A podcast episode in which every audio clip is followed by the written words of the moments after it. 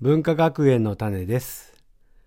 この番組は金丸文化学園を運営している直明とゆき子が文化学園の活動の種になるような話や日々考えていることを語る番組です。よろしくお願いします。お願いします。はい、えー今日は14回目ですね。はい。新年、えー2019年新年一発目のはい。収録です。はい。ちょっと休んじゃいました。二、日ぐらいですか？そうですね。はい。あの、ゆきこさんがちょっと体調崩してね、もう、2日間、丸2日間、寝室で過ごしてましたね。三十一1日とねね。ちょっとびっくりだしたけどね。ありがとうございました。はい。でもゆっくりできてね、今日元気になってくれたらよかよかったです。はい朝起きてきてくれたので嬉しかったですよ。はい。はい。はい。じゃあね、こんな感じで新年もね、はいやっていきたいと思いますけど、はい今日のテーマは何ですか？第何回って言いましたっけ？今日は14回ですねはい。今日はあの無難に今年の抱負なんかを語ってみようと思います。あ、抱負ですね。2019年の抱負。はい。はい。ではでは。えどどうぞ。え、どう、いきなり僕ですか？はいあ、僕はですね、そうですね。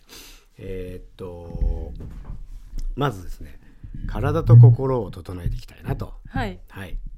もうね、ここのとこ運動がね、うん。あの、おろそかになってしまったり、うん。食習慣がね、うん。すごくはい。乱れてしまってる感じがそうね、結構あるので、はい。そこを整えていきたいなっていうふうにん思っています。はい。あとはね、インプットとアウトプットね、うん日々学んでることを、あの、なんていうのかな、しっかり学んでいきたい。あの、うん。なんかいろんなね、学びの場に出てるんだけど、うん学び足りないなちょっと中途半端だなっていつも思うことがあるから、うん。そこをね、あの、あ、がっつり学べたって思えるぐらい、うん。まあ具体的にはね、日々なんかね、1日30分でもいいから、あの本読んだりとか、そういうインプットをしていきたいなっていうのと、アウトプットね、うん。ブログをねまたちょっと復帰させて書いていきたいなっていうふうにおいいです思っね。てますね。楽しみですね。はい。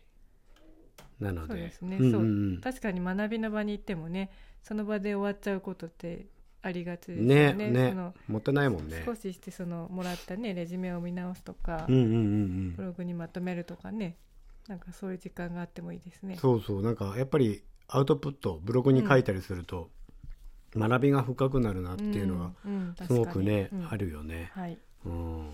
そんなふうに僕は思っています。はいはい。ではゆきこさん。なんかちゃんと語ってましたね、はい。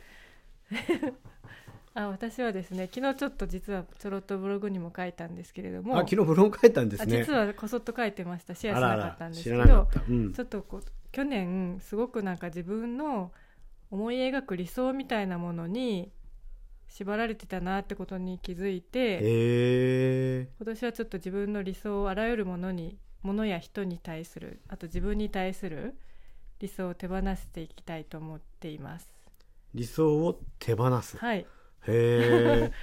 理想に縛られるじゃないですかまあ縛られますよね。その、うん縛られるっていうか、理想の自分がいてそことのギャップにこう落ち込んじゃったり、うん罪悪感を感じちゃったりってことはありますよね。そううんうん、なんかそうあの学校行けなくなった時に、うんうん。よく買い物帰りにね元気にこう学校帰りの子供たちなんかを見るとなんかセンチメンタルに涙なんか流してみて、うんうんそれって理想があるからじゃないですあか。自分の子供に対してのね。そうそうそう,、んんん子供は学校で一生懸命一日頑張ってきてちょっとほっとして、うんみんなでわいわちゃわちゃねふざけながら、お母さんの待つお家に帰ってくるみたいな すごい理想があるから。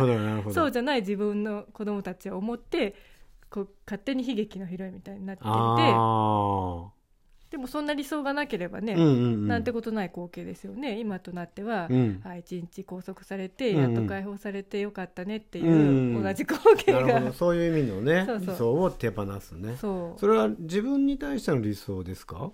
じゃなくて周りに対しての？周りに対しても自分に対してもすごくまだまだ理想があったなって思いましたね。データ2日間にいろいろ考えて。あそうなんだねううん。んえ例えばどんなことがあったんですか？どんなこと、うん。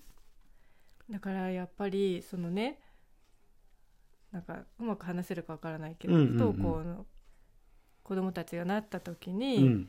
やっぱり一番の味方でいたいとか、何でも話せる相手でいたいとうか、ん。ね、何が何でも何からも守りたいみたいなところがあってうん。でもそれ何年も何年もそこにいなきゃみたいないいお母さんでいなきゃみたいになんか変わってきちゃった？うーん。何でも言っても大丈夫だよとか。ああそう何でも受け入れるよみたいな、ね、そうそうそうそう。何言ってもあなたはあなたとか、うん。どんな悪い感情もいいとかダメじゃなくて、っうん。ていうみたいのをやってきたから、うん、無理してたのねそうそう無理してる部分がねややっぱり時々あるんだなってことが分かってなるほどなるほど。みたいなところですかね。ん。と夫に対する理想とかね。それもなんか年末に結構手放してたよね。あ？ブログにねあいろいろ書いてましたもんね。そうそうそうそう。そんなねうん。いろいろ手放していこうと思いなるますけど。ほどね。そうですかそうですか。だからね、うん。そんなこともあって2日間寝てられたわけですよ、ああなるほどね。ね、理想の自分本当だったらちょっとうんうん。具合が悪くても、そうねしんあの、うん大晦日とねね。元旦ですもんね。うん。無理して起きてたりとか、うんうん。ちょっと忙しい風にしてみたりうんとかうんうんやってたと思うんだけど、うんうんまあ幸いね直明さんもそこは今となってはね理解もあるし、うんまあまあ昔から理解まあったかな、そういうところはね。うんうん。どうなんだろうね。うんうん。なるほど許されないと思わずに、うんね、こんな年もあるさとうん。決め込んで、うん。布団にいたっていう ことです。なるほどね。ネットフリックスを見見放題みたいなね。ふでもそれもね本当に、うん。